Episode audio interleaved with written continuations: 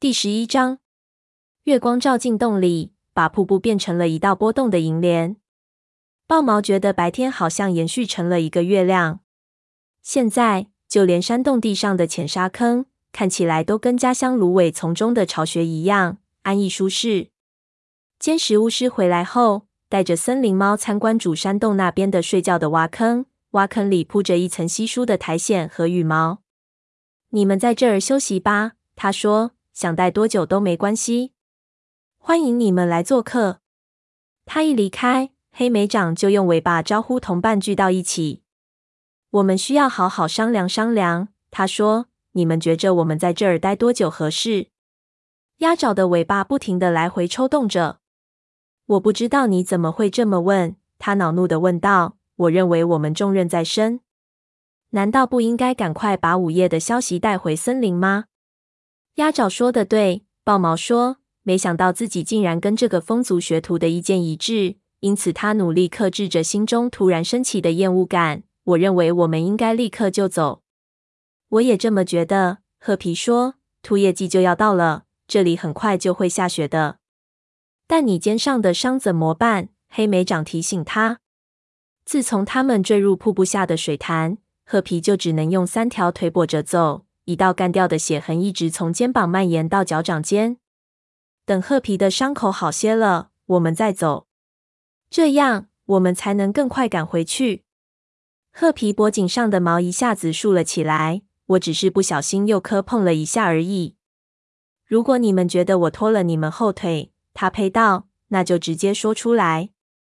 黑莓长不是那个意思。鱼尾轻轻蹭蹭褐皮的腹侧，安慰他，生怕碰到他的伤口。那可不只是磕伤，你的伤势看上去非常严重。如果你不好好休息，伤口痊愈不了。松鼠找一副若有所思的样子，听上去这些部落猫完全没有要我们立即就走的意思。他们到底在害怕什么？在前方，我们会不会遇上更多的危险？其他几只猫面面相觑，心里惴惴不安。豹毛不得不承认。他其实也想到了这一点。他还想，如果在山里的乱石险峰间人藏满未知的危险，他宁可安安稳稳的待在这个山洞里，能待多久就待多久。不管我们什么时候离开，我们都会遇到危险。鸭爪一针见血地说：“好吧，我也同意。褐皮必须先养好伤。我们请坚石巫师治疗褐皮的肩伤，治好了再走。那样很好。”松鼠找插话。那双绿眼睛在月光下闪闪发光，但我们未免过于自信了，以为可以想走就走。你这话什么意思？他们才不敢阻止我们呢！鸭爪喊道。松鼠爪从鼻子里哼了一声：“我拿我下一次的猎物跟你打赌，他们会的。看那边。”他朝洞口方向弹了弹耳朵，只见洞口两边各坐着一位山洞卫士，很显然。他们是在监视这帮外来客，也许他们守卫着山洞不受外敌入侵呢。鱼尾说：“我们可以试着离开。”鸭爪提议道，灰黑色的尾巴尖使劲地抽动着，然后看看他们会怎么办。不，黑莓长语气坚定地说：“现在离开是个愚蠢的想法。我们全都精疲力尽了，需要好好睡一觉。明天我们看看褐皮肩膀的伤势如何。”再决定什么时候离开。大家都小声表示同意，就连鸭爪也不想无事生非。几只森林猫很快就适应了睡觉的挖坑，它们忍受着山洞四面八方投射过来的好奇目光，紧紧靠在一起。当豹毛正在整理铺垫时，听见身后传来了脚步声。一转身，他看见一只山猫穿过山洞向他走来，柔软的虎斑毛，轻盈的脚步。他认出是希儿，顿时感到一股暖流遍布全身。希儿嘴里叼着一团羽毛走了过来。希儿把这团羽毛放在豹毛选定的那个挖坑里，低下头对他说：“尖石巫师派我来看看，确保你能睡得舒服。”哦，谢谢。豹毛说。希儿的意思是，尖石巫师派他来看他们所有的猫，还是只来看他？好像希儿没有要给其他猫拿些羽毛的意思。的确，自从泥石流裹挟着它掉进水潭里，他感觉浑身都在疼。不过他的同伴也都是如此。再说，他也不是众猫的领袖，没理由得到特殊的待遇。我我希望你在我们这儿过得愉快。希尔吞吞吐吐地说：“我们这里跟你们的家乡一定很不一样。你们在森林里是睡在山洞里吗？不是，我们睡在用芦苇或灌木搭的窝里。我所在的族群和族的营地在一个岛上。”说到这儿时，一阵乡愁突然涌上豹毛的心头。他不知道自己是否还能蜷缩在武士巢穴里，倾听风在芦苇荡里轻吟。如果真如午夜所说，所有的族群都必须离开森林，他可能再也找不到另一个如此安宁的家了。月光下，希儿的眼睛闪闪发亮。你是山洞卫士，或是？他停顿了一下，尴尬的挠挠爪子。不对，当然不可能。你们没有山洞，自然不可能有山洞卫士。你是守卫营地，还是狩猎？我们的族群跟你们的不一样。我们所有的猫既做守卫，也狩猎，还要巡逻。那一定很辛苦，希尔说。我们一生下来就被决定好了，所以我们很清楚我们要做什么。我是狩猎者。他又加了一句：“如果监视巫师允许，你明天可以跟我一起出去狩猎。”豹毛喉咙一动，听希尔这口气，好像他们这些森林猫要在这儿待一阵子。再说，他不确定，事事都要请求监视巫师的许可，到底合不合适？虽然说他们待在这个部落境内，自然会尊重部落首领，但部落首领无权对他们发号施令。不过，跟希尔一起狩猎肯定很有意思。他不知道是否该直截了当的问他，他们是不是被囚禁了。但还没等他说出来，这只漂亮年轻的虎斑猫已冲他低头告辞：“你很累了，该休息了。我现在就走。”他说道：“好好睡一觉。”希望我们很快就能一起去狩猎了。豹毛跟他说声再见，目送他穿过山洞离开，然后躺在了羽毛铺垫上，身边传来朋友们熟睡的鼾声。尽管他浑身酸痛，累得头昏脑胀，但过了好一会儿，他才迷迷糊糊睡着。第二天早晨，豹毛被经过他身边的脚步声惊醒，他睁开眼睛，看到阳光透过水帘照了进来。让他一下子想起，他们应该顺着太阳升起的方向回到森林。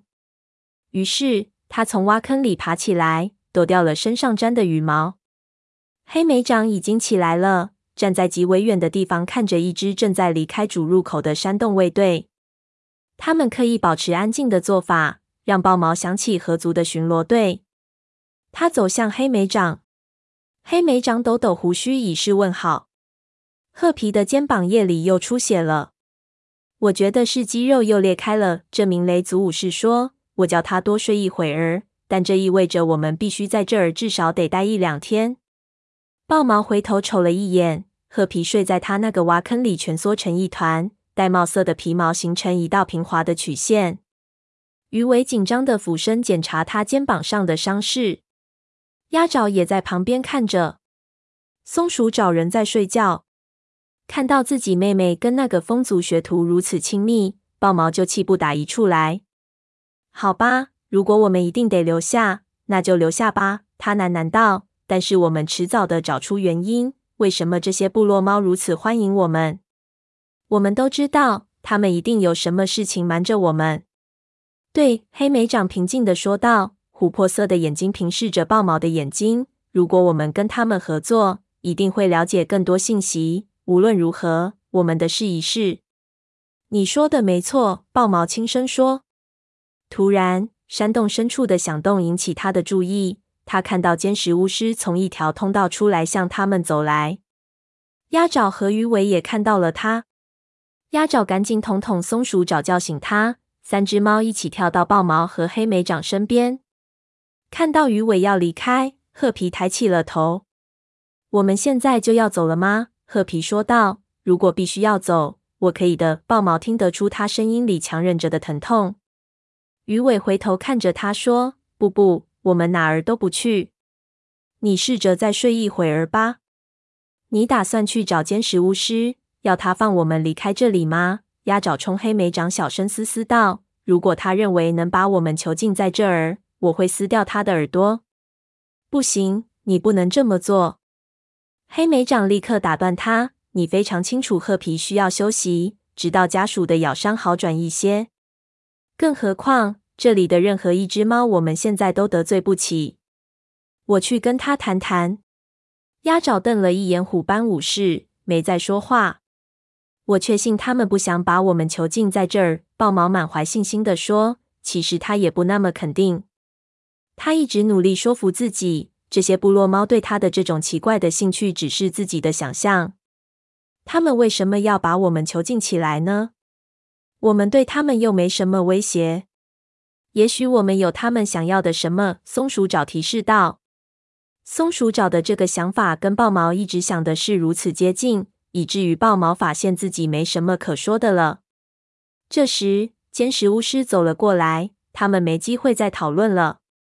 早上好，这位治疗师说：“你们都睡得好吗？”“睡得很好，谢谢。”黑莓长回答道。“但褐皮的肩伤很严重，如果不麻烦你们的话，我们想在这儿待一两天，等他伤好些再离开。”“好的。”尖石巫师说话的时候，扭头看着豹毛，一双绿色眼睛里流露出兴奋的神情，这令豹毛感到越发不安了。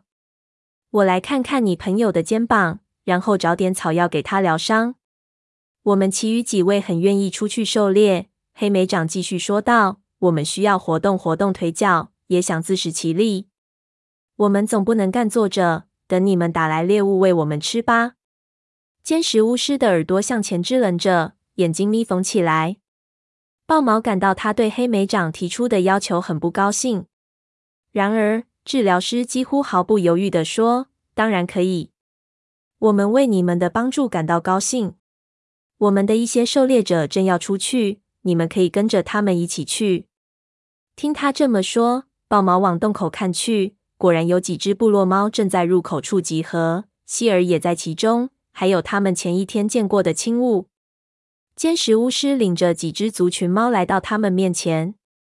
我们的新朋友想出去狩猎，他交代说：“你们带他们一起去。”教给他们我们打猎的方法。交代完毕，他就走了。豹毛瞅着他的背影，心里有点不舒服。难道族群猫需要让他们来教怎么打猎吗？这时，他发现希尔来到了他身边。“你好。”他说道，“狩猎者数量太多，要分成两队。你愿意跟我一组吗？”“愿意，我很乐意。”豹毛回答，心里有点惊讶。自己竟然会对希尔没有忘记头天晚上的邀请而感到高兴。部落猫迅速分成两组，一组由青雾带队，带着鸭爪和鱼尾；另一组由希尔带队，豹毛、黑莓掌和松鼠爪跟着这一队。褐皮看着他们离开，眼睛里闪过一丝担忧。但豹毛离开山洞的时候，看到星辰带着一块猎物走到了褐皮跟前，他会好起来的。黑莓长轻声说：“运气好的话，他能一直睡到我们回来。看样子，部落猫不会伤害他的。”看到星辰亲切的跟褐皮说话，豹毛觉得这位虎斑武士说的没错。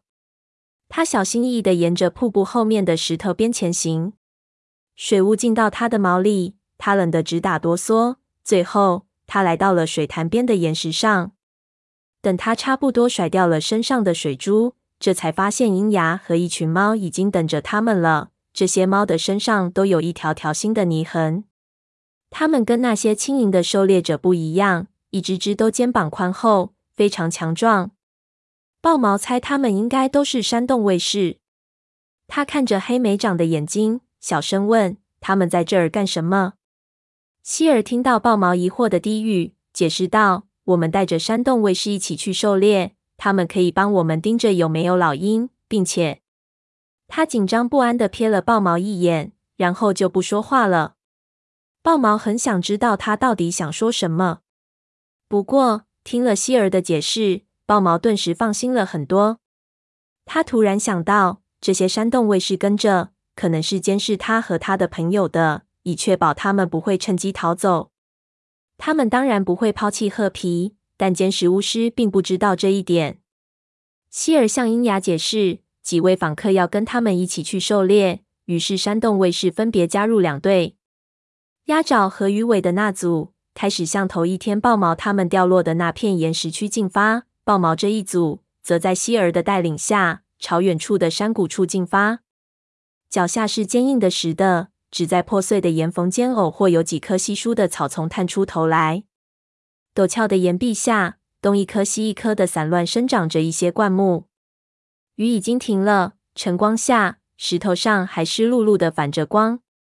在豹毛看来，捕到猎物的希望不大。他很想知道这些部落猫是怎样设法找到那些猎物的，还那么慷慨大方的请他们享用。他深吸了一口空气，只闻到一点点猎物的气味。希尔领着众猫沿着山谷一侧走在灌木的阴影里。现在豹毛终于明白，它们为什么总要在身上弄上一条条泥痕了。泥痕会使它们与岩石的颜色融为一体，所以当它们不动的时候，根本就不会被老鹰发现。相反，松鼠爪那深暗姜黄色的皮毛就像飞溅的鲜血一样醒目，而豹毛深灰色的皮毛和黑莓掌暗棕色虎斑毛则不那么显眼。所有部落猫行动起来都悄无声息。豹毛必须非常小心，才能确保自己的脚步不发出声音。没过多久，他看见松鼠爪停下了脚步，耳朵兴奋地抽动了一下。看，有只老鼠！他小声说。豹毛也看到了，那只老鼠正在前方极为远的地方吃草籽。松鼠爪下意识的弓起了身子，但希尔立即在它前方摇摇尾巴，挡住它，只说了两个字：“等等。”豹毛以为松鼠爪会气愤的抗议，但很显然，这位雷族学徒觉得只要他一出声，就会吓跑猎物，所以他气呼呼的瞪着希尔。但那只年轻母猫似乎没怎么注意，只是死死的盯着那只老鼠。突然，一个黑影掠过豹毛头顶上空，一个心跳过后，一只鹰从空中俯冲下来，用它那强有力的爪子抓住了那只老鼠。就在此时，希尔向前跃起，跳到那大鸟背上，爪子狠狠插进大鸟的肩膀。大鸟拼命拍打着翅膀，几个心跳之后，大鸟驮着希尔飞离地面，但因为太重，又落回地面。第二个狩猎者冲上前，帮助希尔解决了那只鹰。鹰的翅膀不再扇动了，无力的倒在岩石地面上。只要捉住了鹰，我们也就能得到那只老鼠了。鹰牙一边对豹毛说，一边伸出舌头舔舔嘴巴。豹毛的眼睛瞪得溜圆，对希尔的狩猎技巧佩服得五体投地。如果他生在森林里，那该是多么伟大的一位武士啊！他脑海中短暂浮现出他在河族教导河族猫这种新的狩猎方式的画面，但这种想法几乎一闪而过。希尔属于大山。明天或后天，自己可能就会跟他分开。一想到这儿，他就感到一种痛苦直刺心底。他也很奇怪，自己为什么会有这种感觉。他怎么会对一只自己几乎一点都不了解的猫心生爱慕之情呢？松鼠爪难以置信地盯着那只死去的鹰，先前的愤慨早就抛诸脑后了。太棒了，松鼠爪说道：“我想试一试。”他又对黑莓长加了一句：“你觉着我们在老家也可以这样狩猎吗？我们领地上可没有这么多鹰。”黑莓长指出：“不过我想，风族没准可以试一试。”鸭爪说：“他在荒原上见过鹰。”豹毛注意到，希尔准备收起猎物的时候，并没有刨土把猎物掩盖起来，而是把老鼠和鹰拖进岩石缝里放好。这一次，他领着他们往山谷的岩壁上爬。跳过几块松动的岩石后，沿着石头台子前行。豹毛想象不出他能在这儿发现什么猎物，不过他现在很乐意等着看看会发生什么事，因为这些山猫有着它和同伴闻所未闻的狩猎技巧。